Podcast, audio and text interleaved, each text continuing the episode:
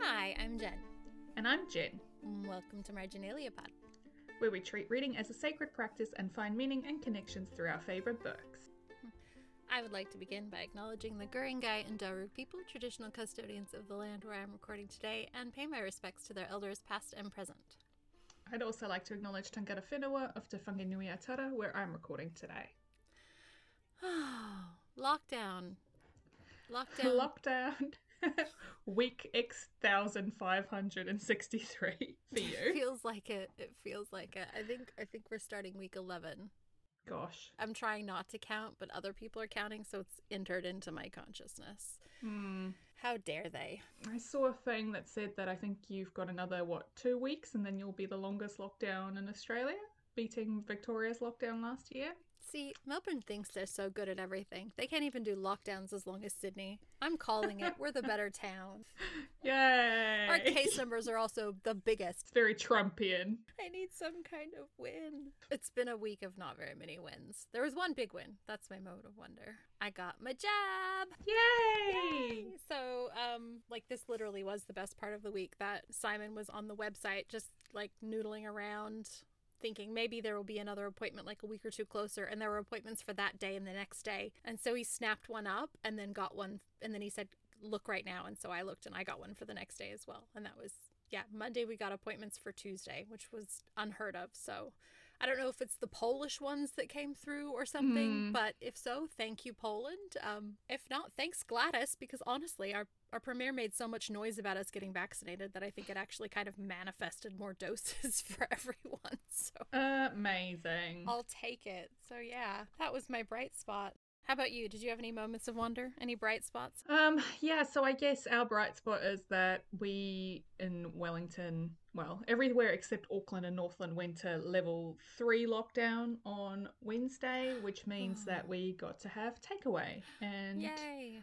that's quite a nice change. So I managed to go and get a barista made coffee Thursday morning, and that is a moment of wonder. Like I know uh, on the scheme of things, you know, it's fine. Like I I'm not a coffee snob. Like I love coffee, don't get me wrong, but I drink instant because for me it's more about getting the caffeine in my body than it is about the quality of the Instant caffeine. is perfectly respectable. I take instant when I go overseas because not everybody I visit has coffee. So Mm, I I do that own, too. Yeah, like it's fine. It does the job. um, you get judged so hard for it, especially in Wellington, which is like real snooty about coffee. Oh no. And so, like, when I make instant at work, people are just looking at me like, what are you doing? There are plungers. So sometimes I will make plungers. I also have a plunger, but I find I get annoyed with having to clean the plunger. So sometimes it's just easier just to make the instant. yeah. It's the little things when you're in lockdown that yes. makes life easier. So, yeah. That feeling exactly. I remember when my kids were babies and I would be like, okay, it's four o'clock. The cafe closes at five. We're all getting dressed and getting in the car and going out for a coffee. Like I would go get a takeaway every day because it was like the thing I did. Hmm. And it was super hard because carrying a toddler and a baby and a coffee is not great or easy. But I do remember that being like the goal. If I just go and get a coffee, it'll be okay. And I sort of feel like that's held. Like if I can go and get a coffee when we're back to being able to get coffee, it'll be okay. One day soon, hopefully. Fingers crossed. Well, this week we're reading chapters 33 to 36 through the theme of creation, and I was hoping that you had a story for us. I actually want to make the case for creation as a concept. So, creation is one of my favorite concepts, not just in the sense of like making something new, but the idea of creation as the entirety of the known universe. Mm. I actually really think those ideas dovetail nicely though, because you cannot make anything new without having something from with which to create. So, mm-hmm. creation depends upon itself, which is nice and cyclical. As you know, I live in a creative household. I do all of my work surrounded by art supplies and fabric and endless stationery. I curate collections of things that embody beauty and joy. And then I draw inspiration from those things to make new things. So my creation is like a feedback loop. I feel a real compulsion to foster that impulse of creation in myself, to make space for making things. I feel like it's a like it's the point. It's the whole point. Mm. For me, creation, deliberate, decided, invoked creation, is a way to connect with others. And that's why I feel so strongly about it. Making is how I translate my world from thought into deed or object. But I want to be really careful about how I talk about creation because a lot of people tend to think of it as like a, a unique idea or something springing out of nothing, like creation Mm. as coming from nothing. But that's not how I see it.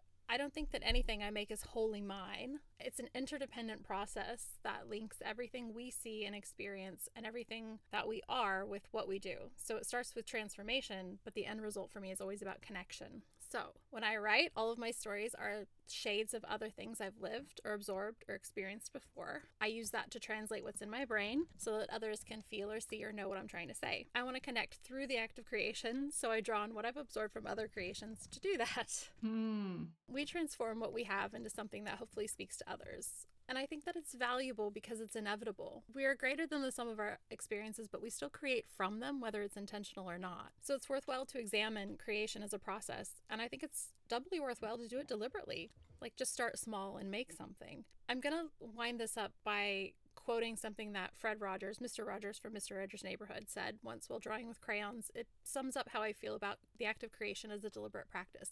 And Mr. Rogers said, Do you like to draw with crayons? I'm not very good at it, but it doesn't matter. It's the fun of doing it that's important. Now, I wouldn't have made that if I just thought about it. No matter how anybody says it is, it feels good to have made something. The best thing is that each person's would be different. In a way, you've already won in this world because you're the only person who can be you. Aw, that's so nice. That is really lovely. Um, I think that's perfect for our reading as well because I think you're absolutely right. People think about it as like a lightning bolt, right? Like Yeah. when a creation happens, it's a lightning bolt and then something is suddenly exists. But what we see here is like Professor Piper in particular is trying to tell Cath, like, no, you need to draw on what you know. You can't just wait for the idea to just turn up fully formed. You draw on your experiences to create a story. So I think what you've said just ties in so well with that. I like to think of my brain as this lake and everything goes into the lake. And like when enough stuff is in there, things start to pop out the top and then I can take from that. Mm. And sometimes you do have to do a bit more work and like dredge the lake to get stuff out when you're not feeling particularly creative. But me dumping good TV and books and Mm. funny stories and going to art museums and galleries and like just hmm taking all of other people's creative work in. That's how I fill that lake up. And it's really important that people understand that like creation is not necessarily this like beautiful, epiphanous, wonderful act. Sometimes it's just sitting down and being like, all right, I want to write a story about two people who meet and don't fall in love. Mm. You just start with an idea and then you work from there. It's very mundane, but we all have all of it in our we all have all of it inside of us. We can do it. Yeah. And like when I have friends who would, you know, if they message me saying, oh, I'm really struggling to write or I feel like I've got a bit of a block, I'll always say, you know, read something that you really Yeah. love just to top it up and like Yep. spark that little, like just blow on the flame. Just let, let's just keep it going. You can't serve from an empty vessel. No. And I feel like I've been saying that a lot this week to friends. Everybody's vessels are very empty right now. Yeah. Shall I do some chapter summaries for yeah, us? yeah, yeah, let's talk about this. I feel like not a lot happened, but a lot happened. Levi is sad about a test he bombed, and Cath lies to Professor Piper about how her story is going. Spoiler alert, it's not. Nick asks Cath to accept co author credit on their story so he can publish it, and she declines. Reagan, Wren, and Levi are all there to back her up. Later, Cath tells Levi she loves him. Cath and Reagan decide to room together next year, accidentally edging out Wren. But Cath tells her she should come live in their building. Levi and Cath fight about her increasingly hectic fanfic writing pace and make up about a second later because they both like each other too much to fight. So sweet. I know I love their fight. It's a really good fight to have, though. I felt like it was a fight that was about something different than what they were fighting about, in a way. You know how sometimes you fight around an issue? And I think that might have been one of the main differences between them. There's a line, where is it, you know, real life was something that happened in the peripheral vision. Mm. She's so into it that she can't actually be in her life. And for Levi, he's only ever in his life. So this is a huge problem for him where he's making a lot of sacrifices to be with Cath, like not being able to study as much. And she is not creating the same opportunities for him. It's not that he wants her to fail her classes, but he wants her to do well in her classes because it's easier for her. And like just throwing something away is, it's insulting. Yeah, and I think that's actually the crux of the fight in a way is the idea that she's not going to turn in this assignment because it's just not a priority for her. And for him, that is because he struggles so much to get good grades and he works so hard at it. The fact that she would just be so dismissive of something that he would have to fight for Yes. is what aggravates him. And that's something that I find particularly difficult as well. Like sometimes when you are with very wealthy friends and they make some dismissive comment about something, I'm like, wow, I cannot believe that you're approaching it like that because for me, Yeah. from my viewpoint, this is a big deal, but you're just like, yeah. this happens to me a lot with people and their kids. So, like, you get people who complain about their kids never shutting up. And we spent so much time and energy and money on speech therapy that every time I get one of those comments, like, this is the hill I will literally stand on it and die on it because I'm like, you should be grateful your kids can talk because for years neither of mine did and it was a huge deal. Mm. And it's mm. one of those things where like, you know, Levi is saying to Cath, "Why are you throwing this away? This is not actually that hard for you. Like just turn in something." It and I think she's kind of stuck in that, oh, it has to be perfect or it has mm. to be mm. meaningful. Just write something. Oh my gosh. Anything. Write the dumb story about the people divorcing from the perspective of the dog Cath. It doesn't have to be good. Just write it and then work on it. I'm with Levi here. It infuriates me. I really struggled with grades too. So I think yeah. my, my main takeaway from that is that he's holding her accountable. He's creating accountability for her by offering the contrast that she doesn't really have, right? She and Wren are both smart and don't have learning disabilities really. Mm. And Levi's saying, like, but you're throwing away an opportunity that I would kill for. Yeah, because of an arbitrary deadline. This is something that you've made up. You don't have to do it. No one's forcing you to do this thing. You've just decided that you have to. She's made a, a sword to hang above her head, but it's not a real sword. When he leaves and says, Fine, I'll see you in nine days when this book is out, it's the moment where she realizes like oh my gosh i've been taking this all for granted it forces her to kind of think about what her priorities actually are but then of yeah. course levi couldn't really leave because he loves her too much and she loves him too much but it is a good reminder for Cath that, you know, you should prioritize things. Like you're always going to have competing priorities. You're always going to have things that push up and you know, there's all these memes about choose three. You can only have three things in your adult life, whether it's sleep or work or friendship. Like, uh, you know, you can't have everything. Choose three. And I feel like Cath in this moment is like, which do I prioritize, you know? And she hasn't given that thought before. Yeah. I like the idea of the the glass and plastic balls. Like you're you're going to be juggling a lot all of the time, but you have to know which balls you can drop, which ones are plastic and yeah. which ones are glass. And she's treating all of them like they're glass, and truly, they're not all glass. It was one of the most infuriating things about my last job is that often we would get loads of things that had to be done immediately basically, and then we would be overworked and stressed and my manager would be like, "You mm. just have to prioritize." And then we'll be like, "Okay, help us prioritize which task needs to be done." And they're like, "All of them?" That's not helpful. Yeah. Whereas Cath could easily drop, you know, she could drop carry on and it won't break anything. Yeah, I understand the feeling of having to beat a deadline you make. And I think she's a bit stuck, like she's blocked about it. She can't not do it until she gets a, a big shock. And I think that's going to be a theme of her entire life that she'll have to really think about what she's doing. Yeah, I struggle with her rationale as to why she has to get this book out or has to finish Carry On by the time she does. Like on page 447, she says Gemma T. Leslie would get the last word and that would be it. Everything Cath had built in the last two years would become alternate universe, officially non compliant. Everything she's writing is canon divergent anyway. Like Simon yeah. doesn't, you know, Simon's not in love with Baz in Gemma T. Leslie's world. Like, mm. this is not a thing. And if you keep writing fanfic after she's published the last book, doesn't that mean you get the last word because you keep creating mm. after she stopped? So I don't understand this weird compulsion where she's like, "Oh, I'm I can't let her have the last word," but you are. If you stop before she publishes, you are letting her have the last word. It's weird. I think it's just wanting to beat someone to the punch. I definitely understand her rationale behind it, but I don't think it's rational. I, I get why she's so committed to this, but I don't think it's a particularly useful creation, this deadline. I wonder if she's just wanting to get her story out first because, uh, in case T. Leslie wraps it up in a similar way, she could be like, haha, I saw it coming. I was there first. So you can be, you know, smarter. I definitely think that's a factor, especially considering how affected she is by Nick and what Nick takes from her. And I wonder if that whole Nick situation is not part of why she feels so incapable of writing in fiction writing class, right? Like she's had this traumatic experience with Nick and now she can't get out of it. Yeah. Can we talk about that a little bit actually? I'd love to I'd love to dive in. I'm so angry with him. He was such a garbage person. I hate how he makes everything about him and absolves himself of all responsibility. Mm, mm-hmm. He blames Cath for losing his assistant teaching thing. But you know what? He lost it because he definitely turned in something that was written by somebody else. So and also, Cath actually got a bad grade for plagiarism, and then Nick straight up plagiarized her. Yeah. Yeah, and like he just, I hate how he makes everything about him. He's like, you've got to say yes, this is such a great opportunity for me. You know how badly I want this. I can't lose this. I already lost my teaching assistantship because of you. Like, what is wrong with you? Have some self awareness here because you are so lost up your own. Mhm. Yeah, Mhm. yeah, I Mhm. just hate him. I hate him so much. Like, when he said that about him, like her being the, res- the cause of him losing his assistantship, I'm like, I would happily murder you. I would murder you right here, and I won't feel bad about it. I'm amazed Reagan didn't do it. Well, Cath hasn't told anybody really what happened. I think Wren No. knows a bit, but like, uh, like if if she had said to Reagan, "Oh, you know, th- we'd been working on this thing and he stole it," Reagan would have probably burned his house down. Yeah. Which, fair enough. She's very ride or die like that. Uh, Yeah, I just I'm so angry with him. This is the thing. So they co-created something, right? They had creation together, and he took ownership of it. It it wasn't transformative like he had already written it, and then Cath took it and made it her own. They were making it together at the same time, and then he said it was his.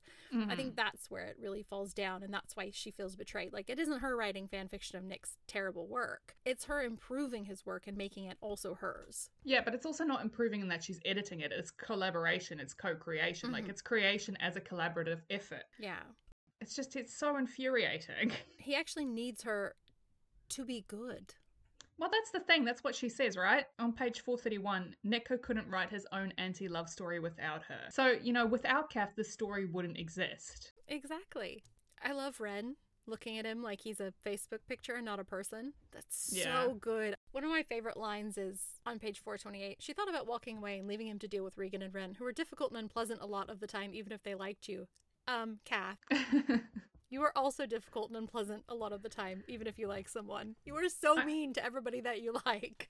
I thought that was an interesting comparison to draw between Wren and Reagan, uh, actually. Like to say that they were similar. Like that's not something I would have picked up, but it's interesting that Cath made that connection.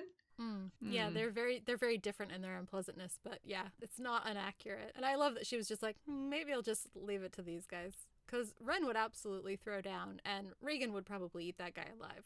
Yeah. I think it's also an interesting parallel if we think of creation as a collaborative act, which I think draws on your story as well as this idea that creation does not exist in a vacuum. It's something that Yeah, you inform from your world around you, so you can pull from other people. And then you've got Cath and Wren working together to finish Carry On. Like Wren's come on board to collaborate. she's taking comments and answering them using Cath's Mm. username. I mean, that's not a collaboration that's taking anything from Cath, and I don't think Wren is feeling like she's not getting recognition for it either. No, but that's more of a, a wholesome kind of collaboration. It, you know, Wren is also giving her feedback on her story. She's like helping her with dialogue. She's doing all these things. And then you've got Nick who just is so dismissive of Cath's, like, not just her input, but just of her capability. Like, you know, oh, he's just, a fantastic editor, but like, this is my story, you know. That she- you know, she says you're a great writer. And I felt that that was quite cold and brutal. And I sort of loved it when she's like, you'll have another chance. You're a great writer. I was like, oh, I love this so much. And I don't think she meant it like that, but I just kind of loved it. Yeah, I like the line on page 429. Congratulations, Cath said, feeling used up all over again, like he was robbing her again, this time at gunpoint. Hmm. Because she doesn't know why he's there at first. Like, is he actually just there to gloat? What is the point of this?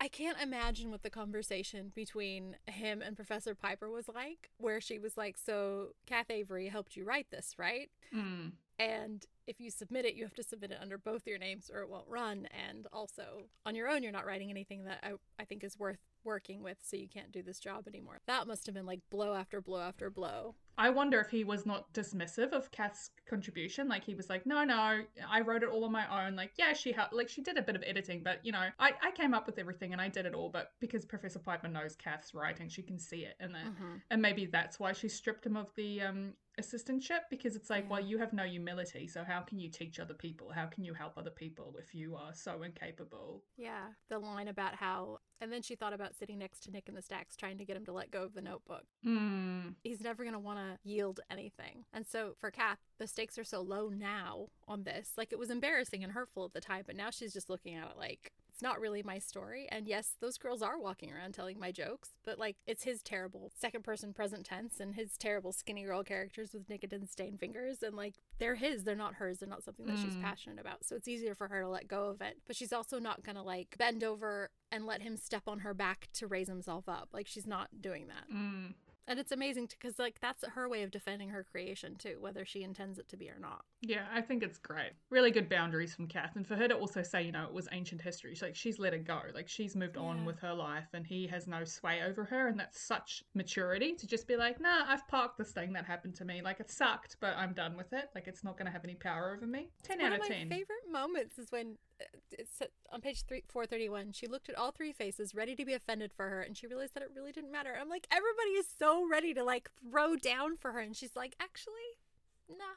And I love that as well because I thought that was creation. Like they create this little protective bubble around her. Yeah, You know, you've got for sure. Reagan forcing him to sit outside. Wren's there right from the start, and then Levi comes up and like, you know, I'm a strong, independent woman. I don't need no man. But when Levi like puts a little possessive hand on the back of Cath's neck, you know, and just holds her there, like I'm here for a little bit of possessive touching. I'm just saying, it's great. I'm here Well, he's it. taller and he's so handsome and lovely. Also so passive aggressive when he like shakes Nick's hand, and it's like Nick look hassled. I just Yeah, I love that. I love that so much because Levi is so unfailingly friendly that you can't, you know, people like that who are so polite and you're like, I can't be rude to you, but I'm annoyed right now. Like they make you be socially kind. when he says, you know, oh, Nick from the library, and you just know that he's judging him so hard because this man has never walked Cath home after the library. And yeah, I love Levi. just Nick needs to get in the bin. I never want to hear or see him ever again. It's okay. He can't even get published because he can't find another writer as good as Cath who's gonna sit with him and deal with his nonsense. Or maybe he can just come up with a unique concept instead of writing the same old boring nonsense. There's something about people who write all the time, write constantly, read constantly, work on something, and get good at it. Cath has overcome the taste gap. Like, she knows what's good and she knows what works. And to do that at 18 is huge, right? Like, she's a phenomenal writer and she will be an amazing writer if she ever actually gets her act together and writes the story. But Nick hasn't done that enough to know what's good and what's not yet. It's because Nick is pretentious, so he thinks what he thinks is good is not actually his own taste. It's just what he thinks will get him the most, Mm. you know, kudos. It's what he thinks he should like. It's people who only have, I don't know, Kafka on their bookshelves instead of reading things and reading broadly because they don't know what their own tastes are, right? You're just mimicking society's taste. This is why I started reading nonfiction was because I was finding I wanted to know more about stuff. And Mm. nonfiction was such a fun way of getting information into my brain. But I mean, like, I went to uni with so many Nicks. Like, you know, I know people like this. I've sat in classes with people like this. And it's why people are so dismissive of when, you know, you've got a guy being like, oh, Fight Club is my favorite film. It's like, oh, great, here we go. Like, I can tell you everything about this man without even having a conversation because, Yep. which is so judgmental. And I hate that about myself. But that is just these things that people internalize. It's like, yeah, you know, I'm watching The Sopranos. I'm like, mm, I read American Psycho. Good for you. It's terrible, but good for you. You know? The, that's the thing. Like, there's definitely taking in media that's edgy and weird and difficult because it can help your mind like get through stuff or like you think about it. And there's like writing stuff that can be therapeutic or like just getting it out or whatever. And then there's like only liking a certain subset or genre of things because it says something about you that Mm. makes you belong in this like edge lord man's man club that I'm just not interested in. Which, you know, is also a disservice to the content because I do like Fight Club as a film. I think it's actually great. Like, and I didn't mind the book either. Like, it's fine. Oh yeah, the thing is, Chuck Palahniuk has a lot to say about like masculinity. And it does it very well, you know, what it's trying to do. But you, It's just everybody misses the point. and then you get into this weird space with the people who like it, and you're like, oh, you are insufferable. And therefore, the media you consume becomes insufferable by extension. And that is Yeah. really a shame. Like, it's the same with V for Vendetta. Like, I loved V for Vendetta. I thought it was a great film. Still an amazing film. But oh my gosh, it's so loaded to go anywhere near that space. Uh, with a lot of films like that, it's do not interact, but not because you don't actually want to talk about it. It's just you have to know that they're like not just being a particular subset of person because there's Mm. not a lot of value in like trying to explain to someone who's decided it's about like being Tyler Durden that actually the whole point is that you don't want to be Tyler Durden. Yeah, that's the whole. It's the disenfranchisement of male youth and also the horribleness of capitalism, which is something that people don't get about American Psycho either. I'm like, how have you come to this conclusion? Did we read the same book? I what is happening? the perspective of the privileged versus the perspective of people who are like, I can see that happening around me all the time. A lot of yikes Nick's got a lot of yikes in him. I hope that he grows up. Like, you know, I hope that he gets past it. A lot of them don't, but, you know, there's always hope. I keep thinking about how he's blaming Cath for everything. He hasn't created any space in himself to like accept any blame for his situation. Like it's her fault this, it's her fault that. Like why is it her fault? What did she do? And you can just imagine the conversations he's having with his friends. Like you can imagine what he's calling Cath, like what he's saying about her, right? And I think this really speaks to the difference between like semester 1 Cath and semester 2, right? Like she's confident in who she is now. She's got her family in the right place. She's got a boyfriend who really cares about her and she really cares about him and like she's growing and healthy and like she's vibing, man. I love it. I'm here for it. But back in the end of semester 1, she was in a really bad place. She was mm. very scared. She and mm. Wren weren't talking. Like Nick was sort of the only like friend she had made who wasn't Reagan, really, or Levi. And at that point they still felt like sponsors and not friends. And he took advantage of that and she sees it now for what it is when she's surrounded by all these people who are there and showing up for her and loving her. And he's just a sad man. He's a sad, sad little man. And I mean, she could never be herself around him. She could never tell him about Simon, right? She yeah. could never be wholly who she is, not the way that she is with her real friends now, like her little family. And I think that is the true sign of a good friendship is when you can just be who you are without that feeling of like having to perform. Mm-hmm. Um, where she was never safe with him in that way. Yeah, no, she always knew that there would be judgment there. That's very um intuitive and prescient of you, Cath. I applaud that. Hmm. Stay away from the judgy dudes. Um, the other place I thought there was creation was obviously in the whole Professor Piper scene mm. that we mm. see in this first chapter of this section we read, you know, and Cath is really struggling to find a space for that kind of creation. Yeah, she's shut that door, hasn't she? Mm. And I really love that, you know, Cath says that she's going to write about her mother and she's going to start there. And then the professor says, you know, everyone does. And I love that comment of like starting, everyone does. There's a communality in that kind of creation. Yeah. It's the idea like everyone can relate to this. So this is a good place to start. Yeah, you're right. I mean, we all start with what we know. And like the first person that we know is, is family, right? I was thinking about like creation when I was writing my story. And I was, my first thought was obviously that I've been pregnant twice and given birth twice and mm. I was hmm. given this half a cell and like a roadmap and like my body then did it all. My first thought was that yes, creation is something that's like physical because it's so immediate and because I'm right, you know, like I'm in the weeds of it. I'm in the parenting tunnel vision zone. But I think that was mm. more of hmm. a lockdown response, which is why I didn't go with it because I'm like, well, this feels too obvious. I did think of that actually when I asked whether you could do the creation story. I was like, "Well, you're you've made two human beings. Like that's the ultimate creation." So, but that but it's not. It's just biology. Like I was also thinking about just as a little sidebar, I was thinking about the way that I sew, and like one of the jokes in quilting is, "Oh, why would you buy perfectly good fabric, cut it up, and sew it back together again?" I'm like, yeah, we all say that, and it is kind of funny because we do that. Like that's the whole point is you cut fabric up and you put it back together again. But like we make something different out of it and like cutting it changes it. And but then even further back it was an idea in someone else's head and a design that they printed onto fabric or was printed. And that was like in a sketchbook or on a screen. And then even before that it was a cotton or linen plant. And like it was a seed that was endlessly creating itself. So like transformation that's what it is. It's the same with fiction like you're always borrowing tropes from other things. There's no new ideas really. It's yeah. you make them new through the act of and creation it's, it's, how you put them together right? So like i want people to stop saying oh that's tropey in a negative way. So you don't look at a building and say oh that's too woody. There's wood in that. Tropes are just boards and nails and screws and wall like that tropes are tools okay? It's the yeah it's how you put them together and i just feel like we're going down a very dangerous path if we're like oh you have to credit everyone for every idea that you use because how are we ever going to create anything if we do that? It's just not how creation works. Yeah, so I just had a like total breakthrough in a story of mine that I had been stuck on for like I don't know, like four years, well maybe only two years, but like I was like, oh, I, I really like love these characters and I kind of have an idea of what I want to do with it. But then I'm like, where do I actually want this to go? And I was like, Journey to the Underworld. That goes ah. right back to ah. Greek mythology. So like, it's the hero's journey, right? Like it's as old as time. it's in the Odyssey. Like it's it doesn't get like much more canonically old than that. I also saw this Tumblr post that was like, where do all our tropes come from in fan fiction anyway? And someone's like, Star Trek. Everything comes from Star Trek. You can track it back. And I'm like, that's fair because that's where fandom really started. The fandom we know it. We yeah. Know it today. Yeah. Like I mean, there was also Dickens fandom and Sherlock Holmes fandom and like Austen fandom back in ye olden times. Our grandmas were shipping Spock and Kirk yeah. back before that was a thing, yeah. And coming up with alien pollen and all these things that we now love in our fics. Thanks all of you grandmas who are out there doing the work. And doing it for your secret fandom meetings and clubs and writing groups. and doing it without the internet, like sending each other fics. Like you were the MVPs. I'm just saying.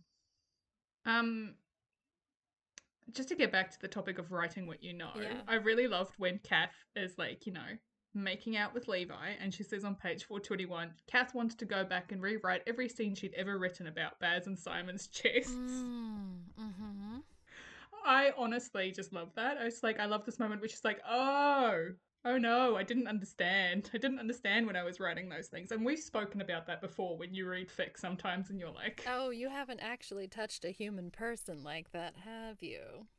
hmm. Yeah.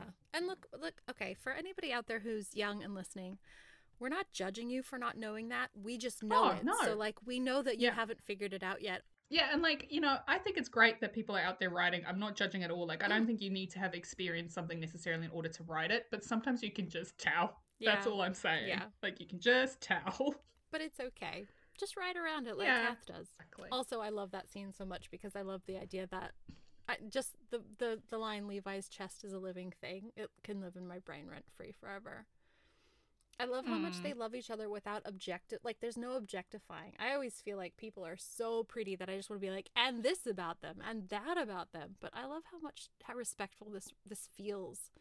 Like both of them love Yeah, each other it's- and like when he looks at her eyes and he's trying to figure out what color they are. It's just very accepting, isn't it? There's no like performative nature to it. There's no self consciousness to it. It's just like existing with someone else because you trust them completely. It's lovely. The line that made me laugh the most was um when she'd gotten rid of Levi's shirt and she was thinking about losing her own because it was such a good idea to get rid of his. And um, she's like, maybe if I just put my arms up, Levi would pitch in. She could count on him to pitch in. It just, it just made me laugh. Because, yeah, if there's one thing you can count on Levi to do, it's to help.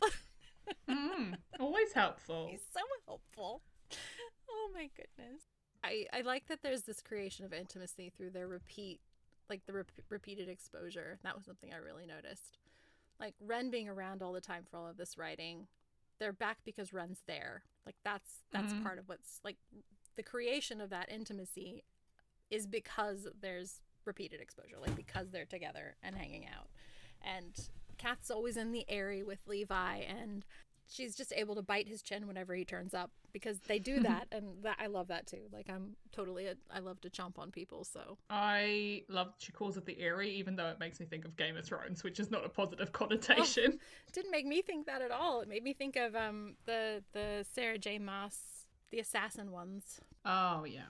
Throne of Glass, Throne of Glass, Sword of Glass. Throne of Glass. I'll put it in the show notes. But yeah, it made me think of that because there's a whole section of like women who ride dragons and they all live in an airy. Um, I was wondering about the all-consuming nature of creation. You know, when you're just like really into that moment of creating and you're in the zone with it.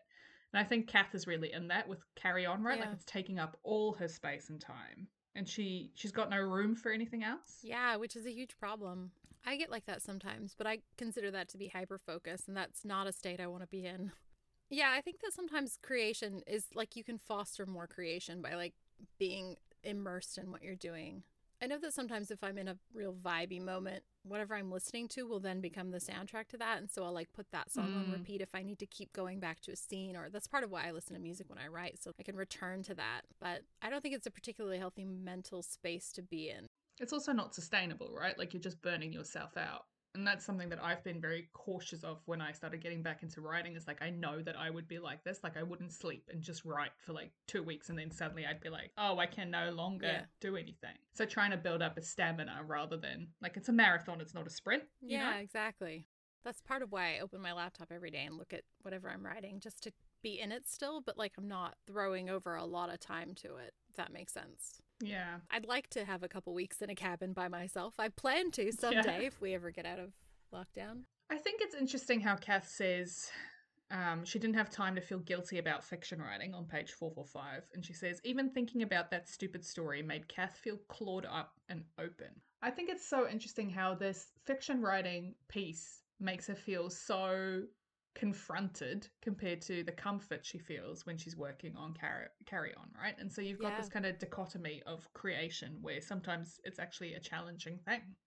Yeah, it absolutely is. It, I think that that fiction writing is going to require her to dig deeper than she's ever had to dig.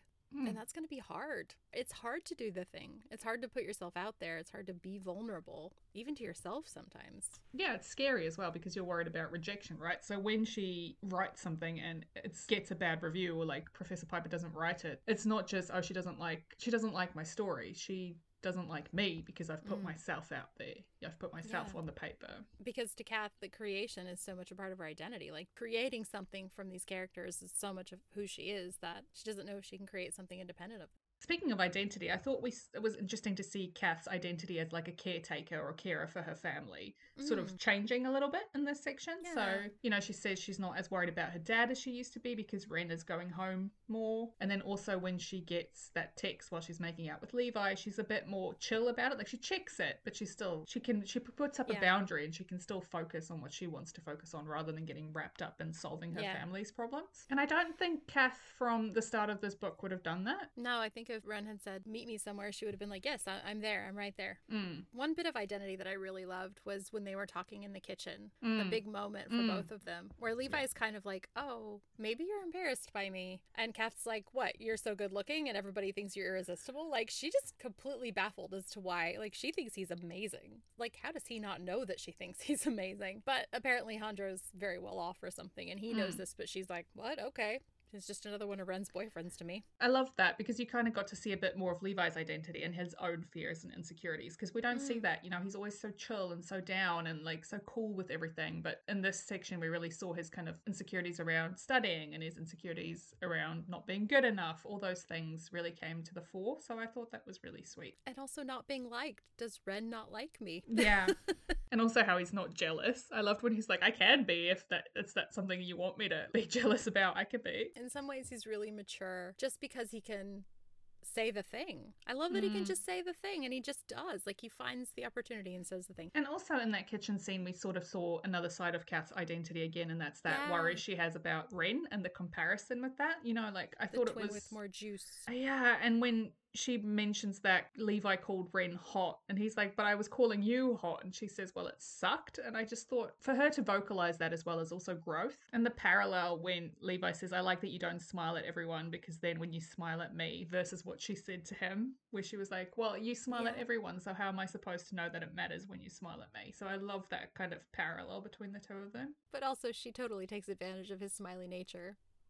At the end of the Nick thing, when she it's was it page four thirty one? Cath grinned up at Levi. Are you okay? He asked, grinning back because he couldn't help him. Bless him, bless him to infinity and Mhm. beyond. Like she relies on his smiliness now. And I love that he could articulate the difference between Wren and Cath and why, you know, why Mm. he liked Cath. I thought that was really important for her. Yeah, like she might be harder to get to know on the outside because she's prickly, but Wren doesn't let anybody all the way in ever. Mm. I don't think. And that's the difference is that Cath thinks she doesn't trust people, but that is not actually true. She does trust people, and that's why she's so protective of herself. Wren is the one who is like able to let people into like the gated area before the part that she lets people into. And that's what Cath doesn't get is that Wren has this like baby gate system. And Cath doesn't. Cath is just open if she's open, and she's not if she's not. Yeah. Oh, I love that she said, I love you.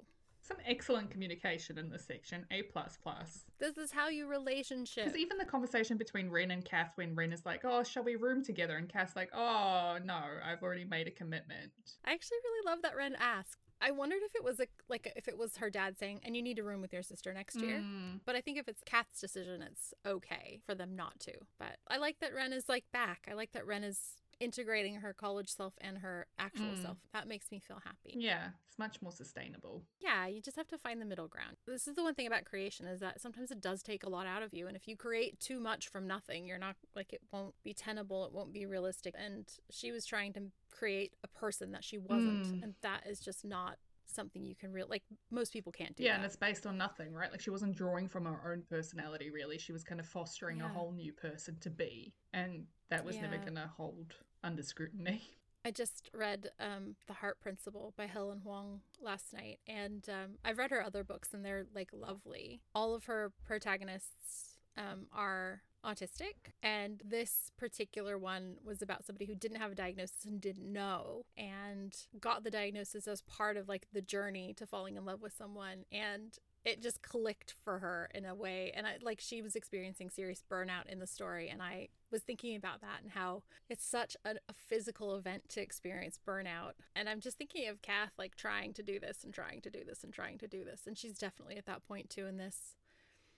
It just made me think of how we spend so much time being creative or trying to serve the needs of other people sometimes that we can't actually honor what we need to honor for mm. ourselves like we have to create a bit of space, and Cath has to create a better priority, I think, for herself, just like Wren has had to do. Yeah, and Cath's getting she's getting better at that. She's getting better at boundaries, getting better to know how to serve her own needs rather than what other people need from her, which I think is good. And she's looking after Levi. She makes him eggs twice. She burns she burns so many eggs. Way more than she actually successfully makes. I um, have a tangential marginalia related to the kitchen scene, and that's on page oh, 432. Yes. You know, Cath has this remark where she says, The kitchen almost didn't remind Cath of the missing blonde girl anymore. And the use of missing in this sentence to me makes it sound like Cath ordered a hit on this girl. If she didn't, maybe Reagan or like, Why is this girl missing? She's just like I would have put mysterious there rather than missing. it just feels like wow, okay. Well, I think that like well maybe because like Levi was in the kitchen and the blonde girl was with Levi, so the only thing missing is the blonde girl. Or is it? But I see what you mean. Cath is quite devious, but I don't know if she's that devious. Gosh, this is a good section. I like. I always feel like it's over and then there's more. Like this Nick stuff wraps up so beautifully. And then I think their fight is so important because I don't actually ever want a happily ever after. I don't think that that's like, I mean, I do. I love romance and I love reading romance, but I also like to know that it's realistic mm. ever after. Like Wren says, together ever after. Yeah. You know, you know that it's not going to be happy. You know that you're not going to be cheerful always. There are going to be bad days. There are going to be great days. But yeah, the fact that they're having a fight and working through it is really important to me. And I love that we get to see it. And I love that she has that internal monologue to herself about, you know, does she want to marry him? When do you know you want to marry someone? Like, she, you know, she's like, maybe I won't marry him, but mm. that means that I have to make the most of the time I have with him now because this might be the only time I ever get. And I think that's really good too, because often in romance, you know, it's too easy. It's like, oh yeah, and then they get married mm-hmm. and they live happily ever after. And it's like, it's not realistic. Whereas to be like, oh, I don't know if I want to be with this person forever, but for now, you know, that's just healthy. I also love that. There's a opportunity for growth for Cath to be thinking about this. She's doing this while she's making out with Levi because her brain is always on, and I totally relate to this. Her going like, but if we don't get married someday, then that means somebody else will get all of this, and I should definitely be taking advantage of it now. That's like a panic response. Like, eat all the food before it goes yeah. off. it's like you could just stay with him. Like, you can actually just not get married to him. You can just be with him forever, or you can marry him, and if it doesn't work out, it doesn't work out. Like, you know, yeah, that's not a it's, not an either or extreme situation. yeah. Yeah. I will say that in America, marriage is considered like a thing, though. It is meant to be forever. It's not like a, a partnership. I kind of also love the contrast we got to see be- between Jandro and Levi in yeah. reaction to like the fic reaction. So his. Oh, yeah. I want to talk about You know, because he voices concern, like Wren says that, you know, he thinks it's deviant because he doesn't think straight white girls should be writing gay fanfic. And that was kind of like Cath's worry when she was in Levi's house. Like, she's like, should I be reading this if you've got a gay flatmate? and I love that kind of juxtaposition of the two of them. I also love that Cath's like, he thinks I'm the deviant one. Um, I, look, I think there's something there in that that I wanted to unpack because I was thinking about that a lot. Yes, as a female writer, what we write is so much like it's policed more. Mm. It's either dismissed or derided. Like women just have a, a bad shtick. Like anybody who's marginalized in any way has to fight that much harder for relevancy, I guess. But I think that there's a couple of aspects worth exploring. Like women who write about gay men are often exploring power dynamics that they won't get when they write about or are in male female mm. relationships. So you're like starting from equal on both sides, which really helps. But the flip side of that is that a lot of women, especially young women, have unacknowledged or unconscious internalized misogyny. Mm. So, like, oh, I don't want to write about girls. I'm not like that. And that's where you kind of have to say, like, okay, why? Why are you resisting this? It like if you don't think that women are as deserving of storytelling, if they're not as interesting, then that's like it's your responsibility to find and write, find and read and write about those women, not to just dismiss women as a whole. Mm. You know what I mm-hmm. mean? So I'm of two minds of that. I thought it was really funny but I also thought it was really worth unpacking. Yeah, it's interesting. And I think you can see that sometimes when you read something where if the only female character is demonized, You know, it's like Yep. Or fridged. yeah, and it's like okay, so this is not actually about the relationship so much as it is about this other thing that's underlying it. It's a lot of what I find happens. I get people who are like, I really relate to this male character because this, that, and the other. But why? Mm. Like, not that we only should relate to people who are like us, but like, why? Yeah. What I wanted to like get, I want to get people looking at what they're actually relating to and like examining it critically in order to better understand themselves. Like I had this conversation with you earlier this year where I was like, "Oh, okay, I didn't realize that, you know, I said to you I don't read romance, but this year I started reading a lot more queer romance." I was trying to unpack that with you being like, "Why why this?" And you made that point about it's the gender imbalance. Like I don't like the Yeah. tropey kind of nature of romance because I feel like it puts the female characters in a specific position and I don't like that. Yeah. And if they're not in the kind of subservient position, they're in the like like strong, independent Buffy type woman, and I don't like that either. Whereas I think you get more Yeah. nuance when it's a queer relationship because you start on the same field almost. Like there's less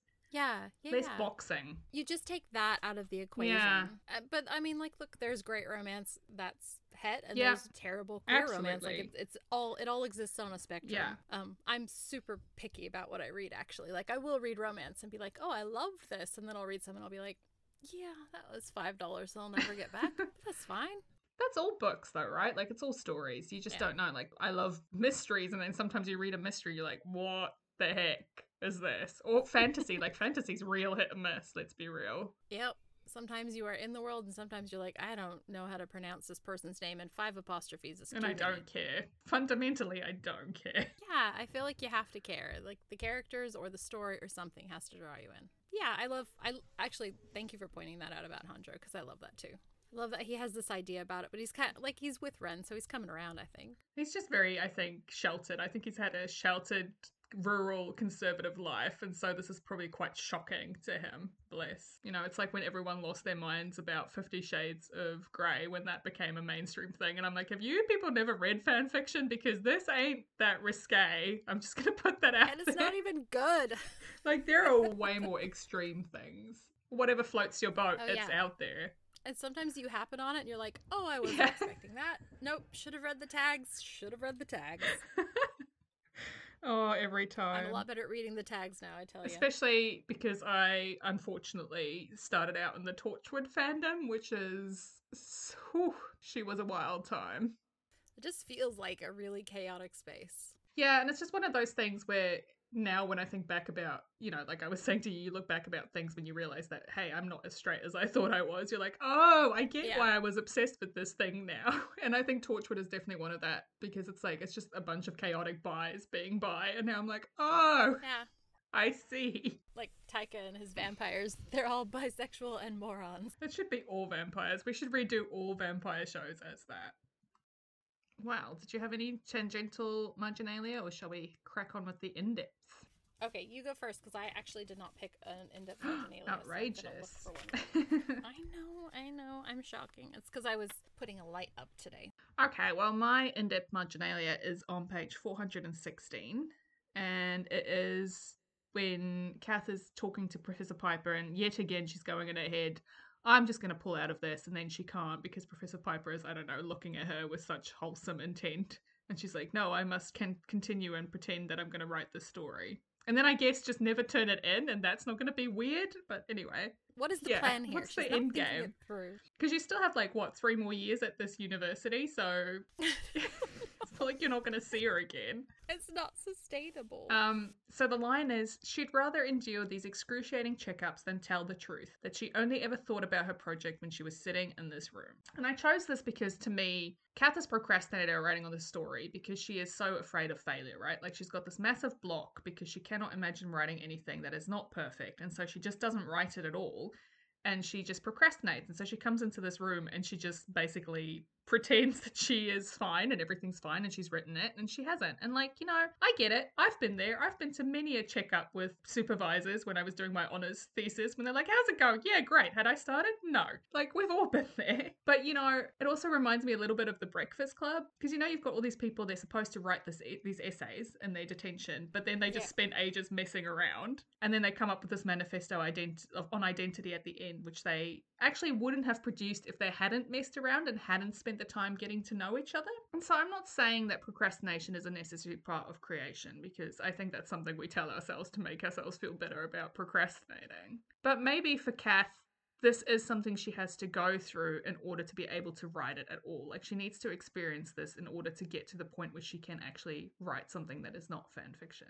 Though I know that when I procrastinate, usually things, when I sit down to actually write it, it takes me like a few hours and then I berate myself for the weeks and weeks that I spent not writing it and not doing it. Um, when doing it, We've all been yeah, there. like, and doing it was so easy. So why didn't I just do it in the first place? So I think what I want to take away from this is just either do it or don't. Like, if you're not going to work on something, don't sit there and feel gross and stressed about it. Just accept that you're not going to do it and you'll do it later. Like, don't have that anxiety sitting in you. And if I can't stop thinking about it, then just do it because Yeah. I know how it's going to play out. I know that when I sit down, it's actually not going to be hard or the end of the world. So it's a waste of time and energy to do this dance every time. Just like get on with it. Yeah, I love that. Thanks for going there on that oh, one. Oh, good. What is your one then? I have decided to talk about when Cath is looking at Nick and he's there and she realizes that she's not embarrassed. So on page 428, it said, Cath didn't feel embarrassed now, now that she was looking right at him. She felt angry, robbed. She'd written some good stuff with Nick and now she'd never get Mm. it back. I think about this idea a lot about wasted words, or I used to think about this idea, this idea about a lot about wasted words. In this specific instance, Cath is realizing that the kind of writer she doesn't want to be is the kind of writer that Nick is. So that's a lot about her identity. Like she's able to crystal clear see that he is not a goal. Mm. Like his style is not a goal, which I think is really important. She really needed that. But also like there was still creation involved and when you work on something, you do feel something for it. Like you have that. And and she did work on this and she did put a lot of herself into it. It was hard for her to put herself out there. And she did and he took it and he took credit for it. And so I think that when I'm making stuff, I often feel a lot of ownership toward it.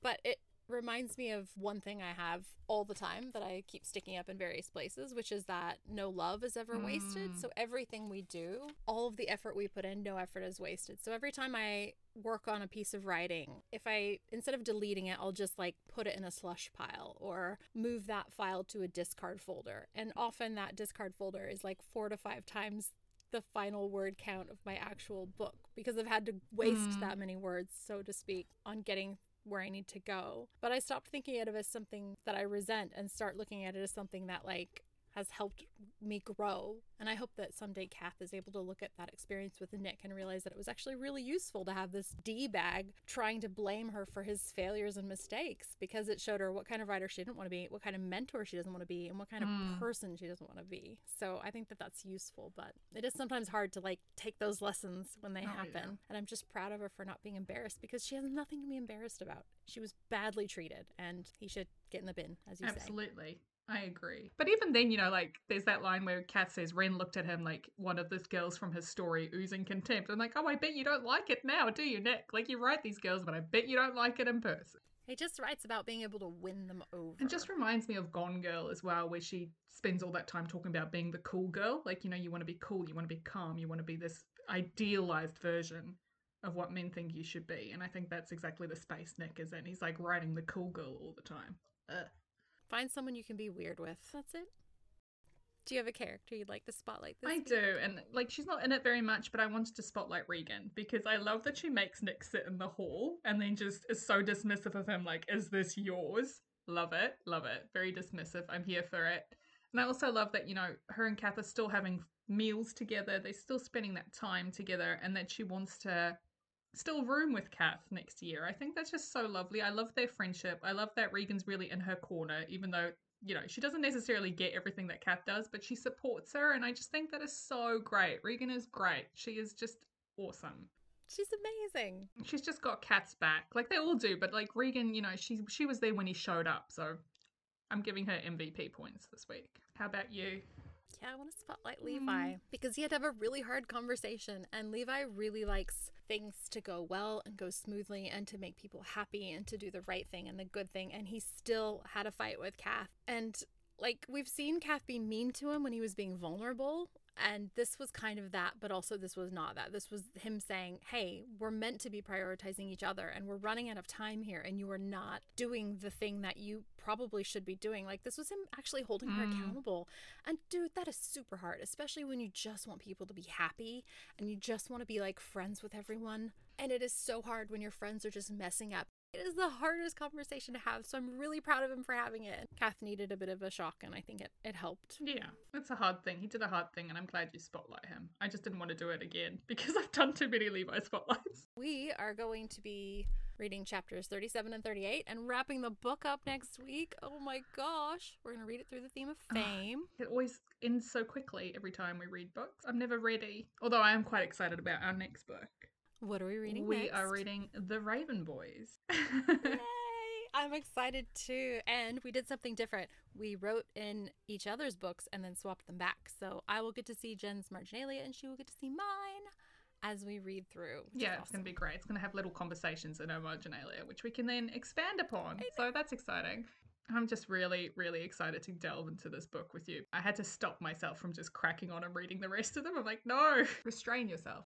Um, and we're also doing a one shot, of course, before we get on to that. And what are we watching this time? Romeo and Juliet, our Baz's version, of Yes, course. because we are good little Australian. and it's the best version. I also love it. And I think it's great because you are actually, if we think about it, you're House Capulet and I am House Montague because you're Team Tybalt and I am Team Mercutio. So this is here true. we go. This is true.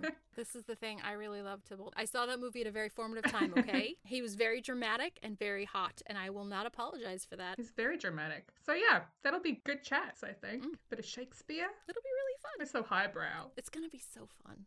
I can't wait. I can't wait to watch it and cry and watch it and Oh, cry and watch it and cry. Like I cry Cry every time. obsessively. Every time. Well, thank you for this lovely chat. Well, thank you, Jen. I'm so glad we get to do Me this. too. And I'm looking forward to seeing you next week. All right. See you next week. Bye. Bye.